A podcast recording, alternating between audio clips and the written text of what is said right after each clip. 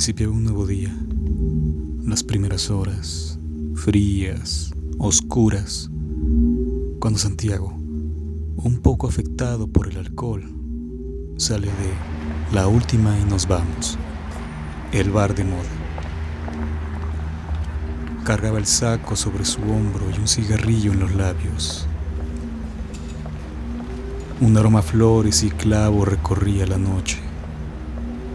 A pesar de la hora, las calles eran muy transitadas. Era viernes. La gente quería beber cerveza fría, reír, divertirse. Pero Santiago estaba cansado del ruido. Tras la jornada laboral acudió a aquel recinto. Solo una cerveza, se había dicho. Pero al final consumió nueve. Pudo ingerir más. Sin embargo, el hacinamiento de parroquianos lo llevó a la calle. El calor y los murmullos eran asfixiantes. Una vez fuera, respiró profundo y estiró sus brazos. La noche era tan fresca y el cielo diáfano que se dispuso a tornar a casa a pie para que el viento de finales de octubre lo purificara y vivificara. Marchaban por las avenidas cientos de personas disfrazadas a propósito de Halloween y el cercano Día de Muertos. Sucedía el 31 de octubre. Corrían unos, otros caminaban, algo otros caminaban, luego corrían y gritaban. Presentaban movimientos torpes, exagerados, tal vez afectados por el alcohol u otra droga. Pocos revelaban su rostro. Por las dimensiones de los cuerpos, Santiago advertía que se trataba de adolescentes y adultos de entre 16 y 40 años, hombres y mujeres. Los pasos de Santiago se dirían una marcha contracorriente. Mientras muchos acudían al centro para divertirse, él se retiraba hacia aquellas calles oscuras, silentes, de donde venían las multitudes. Con cada paso las sombras progresaban. La contraluz ensombrecía su faz. Era opacidad apenas iluminada por el fuego del cigarrillo. Luego, no quedó sino la deficiente luz del alumbrado público y débiles bombillas que se apagaban al interior de los domicilios, hasta quedar una extraña luminiscencia, como la visión a través de un parpadeo. Pronto el sonido de sus pasos y las diminutas brasas del tabaco se reproducían en un cansino eco. Ingentes y antiguos edificios coloniales se erguían hasta mezclarse con el negro, profundo cielo, y de tan altos parecían caer en una leve inclinación de su estructura, como si intentaran encerrar en una trampa de concreto a aquel solitario entonces se detenía, echaba una fumada y observaba las alturas para descifrar lo que sucedía. Quizás era el alcohol que aún sube a mi cerebro, pensó. Y continuó su derrotero. Ya ni un auto, ni un alma transitaban. A pocos metros de llegar a un crucero advirtió a una persona de delicadas formas femeninas ataviada en un vestido blanco, vaporoso, atravesar la calle. Santiago quedó inmóvil. Un escalofrío recorrió su espalda como un fuerte golpe y dio otra fumada al cigarro, la postrera. La mujer se perdió detrás de un gran edificio inhabitado.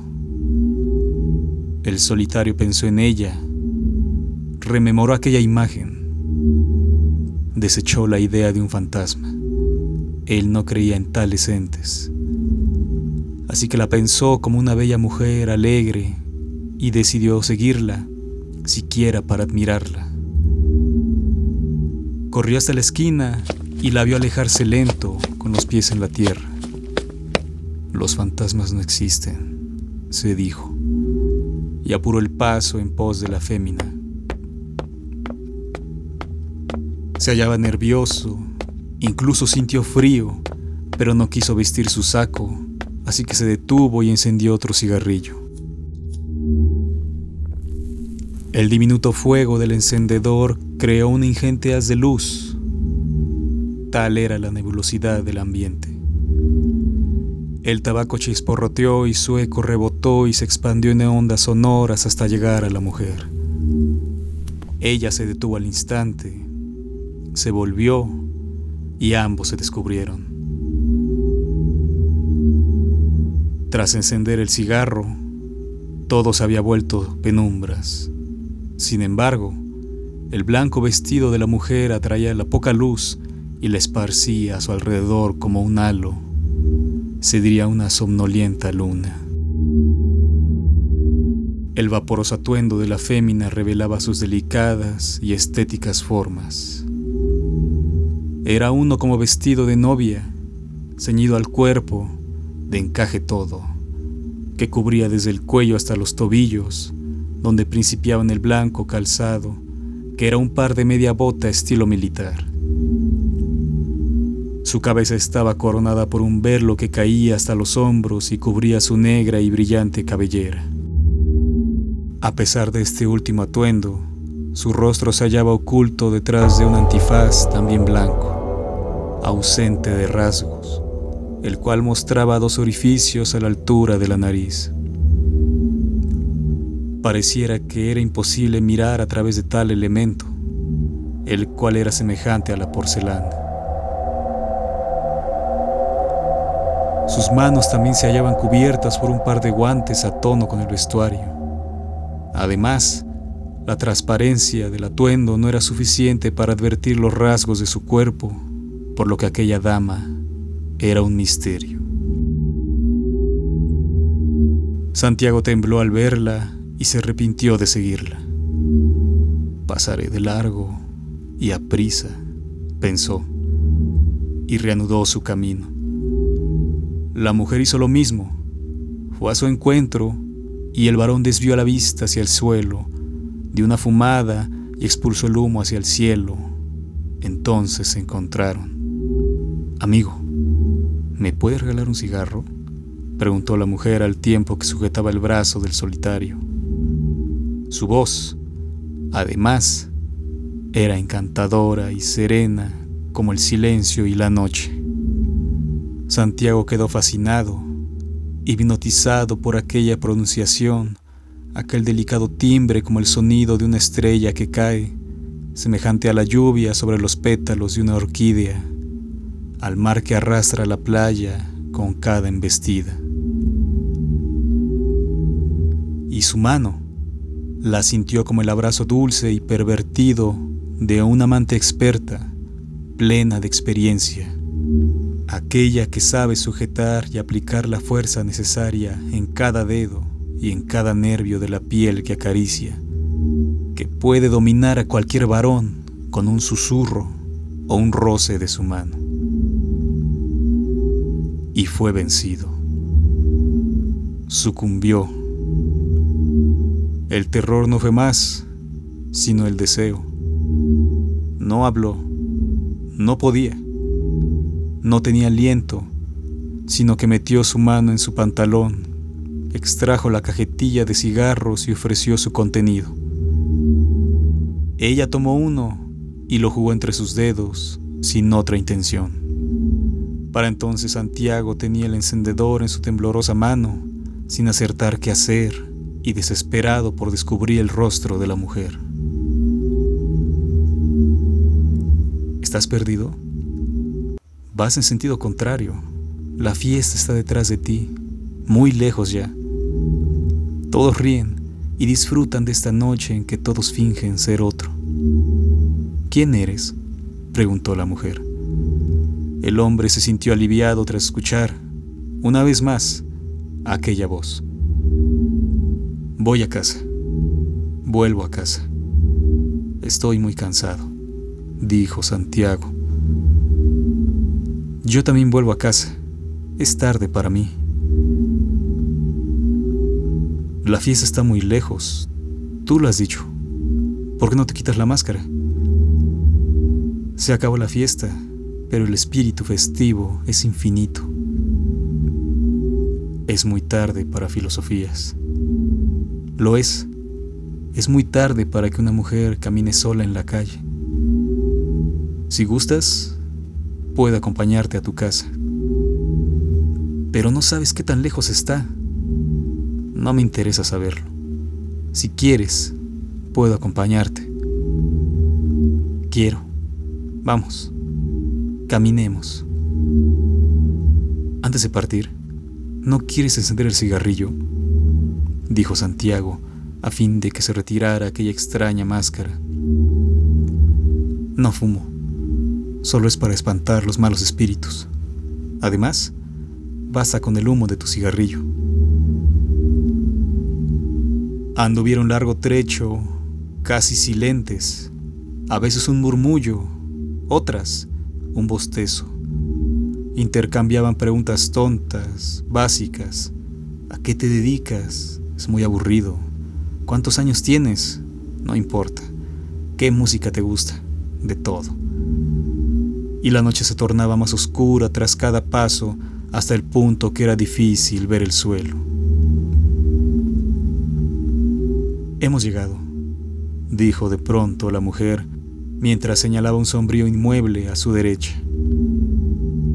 Se trataba de un viejo edificio de apartamentos de cinco pisos, al que para ingresar bastó con empujar la puerta para que ésta se abriera. Dentro, la pobre y titilante iluminación de bombillas a punto de morir acentuaba la lobreguez del inmueble. Un largo y sucio pasillo se extendía delante de ellos, el cual daba acceso al único departamento de aquella planta. Al final del mismo, donde también se hallaban las escaleras que conducían a los siguientes niveles. Santiago dudó en entrar. Temió del todo. Mi departamento está al final del pasillo dijo la mujer. Misión cumplida. Debo continuar mi camino, respondió Santiago. ¿Te apetece un último trago? Tengo cerveza importada. El varón dudó un momento. Eh, ¿Es oscura? Es Guinness. Santiago fue vencido una vez más. De acuerdo. Solo una. Entraron recorrieron el pasillo cuasi infinito e ingresaron al departamento. La imagen interior del domicilio no se ajustaba con la idea que Santiago tenía de la vivienda de aquella chica, sino que era lúgubre, como el resto del inmueble. El olor a humedad persistía a pesar de las ventanas abiertas. Deficiente instalación eléctrica, incluso algunas habitaciones, como el baño y la recámara, carentes de luz, eran iluminadas solo por la noche. Toma asiento, dijo la mujer, señalando un lugar en la sala compuesta de tres viejos y polvosos sillones. Santiago obedeció y desde allí la vio alejarse a otra habitación que pensó que era la cocina, o al menos el lugar donde guardaba la cerveza y pensó que volvería con el rostro descubierto, con una birria en cada mano. Entonces se sentaría a su lado, charlarían un poco, dirían, por fin, sus nombres, agotarían la bebida, luego sucederían besos, muchos besos apasionados, desbordarían saliva, mares de tibia saliva que empaparía la piel ajena, desnuda, y acudirían al lecho, donde se ayuntarían en la carne, y maldijo por no traer preservativos. Entonces la mujer volvió, justo como imaginó Santiago, dos cervezas, una en cada mano, frías del todo, pero su rostro permanecía oculto detrás de aquella maldita máscara de porcelana carente de rasgos. Santiago temió y enfureció por igual. ¿Es que nunca te quitarás esa maldita máscara? aulló. ¿Por qué me la he de quitar? ¿Los misterios son demasiado para ti? De pronto verte así me provoca miedo. Quítatela. No lo haré. Entonces, ¿cómo vas a beber la cerveza? Tú lo harás por mí. Solo quítate la máscara. Arráncamela. Desnúdame. Solo así puedes conocerme. Santiago se apartó del sillón y caminó hasta la joven. Primero, dime tu nombre, exigió el varón. Solo quieres mi carne, y a la carne darle nombre para señalarla, para reducirla. Santiago arrebató una cerveza de las manos de la mujer, la abrió con el encendedor y emprendió su consumo. Dio cuenta de la mitad. ¿Quieres dinero? ¿Eso quieres? Ella no respondió. Nadie más vive contigo. Nadie habita este edificio, sino yo. El solitario tembló una vez más y bebió toda la cerveza para quitarse el miedo. Entonces la mujer tomó la masculina mano y llevó al varón hasta la recámara, la habitación más oscura de todas.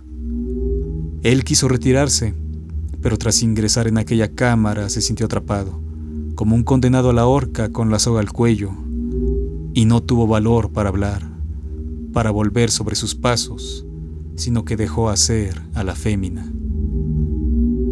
Ella se tumbó sobre la cama sin soltar al desconocido y su cuerpo quedó tendido sobre el lecho en una extraña postura que reclamaba la observación. Se diría una ofrenda cárnica Santiago no vio sino las formas bellas de aquella mujer y se tiró sobre ella. Le arrancó las ropas que no alcanzaban a caer, sino que desaparecían en el ambiente como si se tratase de neblina.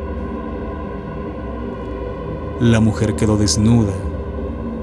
Era delgada, pequeña, frágil, de sobria voluptuosidad. Se diría una muñeca. No había en su piel ni una sola arruga, cicatriz o lunar. Aquel cuerpo era un desierto tan blanco que parecía emanar luz. Santiago recorrió aquella extraña y delicada imagen hasta posarse sobre su sexo, parecía palpitar como llamando al otro sexo. La máscara, quítatela. No, haz lo que tengas que hacer y vete. Necesito verte. Debo saber quién eres. El varón se acercó a la mujer para arrancarle la máscara, pero ella lo abrazó y lo desnudó y lo trajo hacia sí y sus sexos se unieron. La fémina lo invitó a su cuerpo y él entró y permanecieron así un tiempo, desbordando sus emociones, sus sentidos. De pronto Santiago se irguió y gritó a voces, desesperado. Cayó de la cama, llevó sus manos hasta su sexo y luego las levantó para observarlas. Su sangre escurría por entre sus dedos. La chica, aún tendida, levantó su cabeza para verlo. Eso estuvo excelente, dijo la mujer. Santiago se levantó, fúrico y temeroso, y vio su pene y un testículo moverse en círculos entre los labios vaginales hasta desaparecer. El hombre negaba con la cabeza mientras observaba con sus ojos bien abiertos a punto de salir de sus órbitas aquella sangrienta escena. La sangre escurría por entre los glúteos de la mujer y su vagina escupía restos de sangre y piel. Luego, lento, muy lento, los labios vaginales se abrieron y asomó una como boca semidesdentada, y tras ella una lengua que limpió la piel aquella. Más, dijo la boca, más.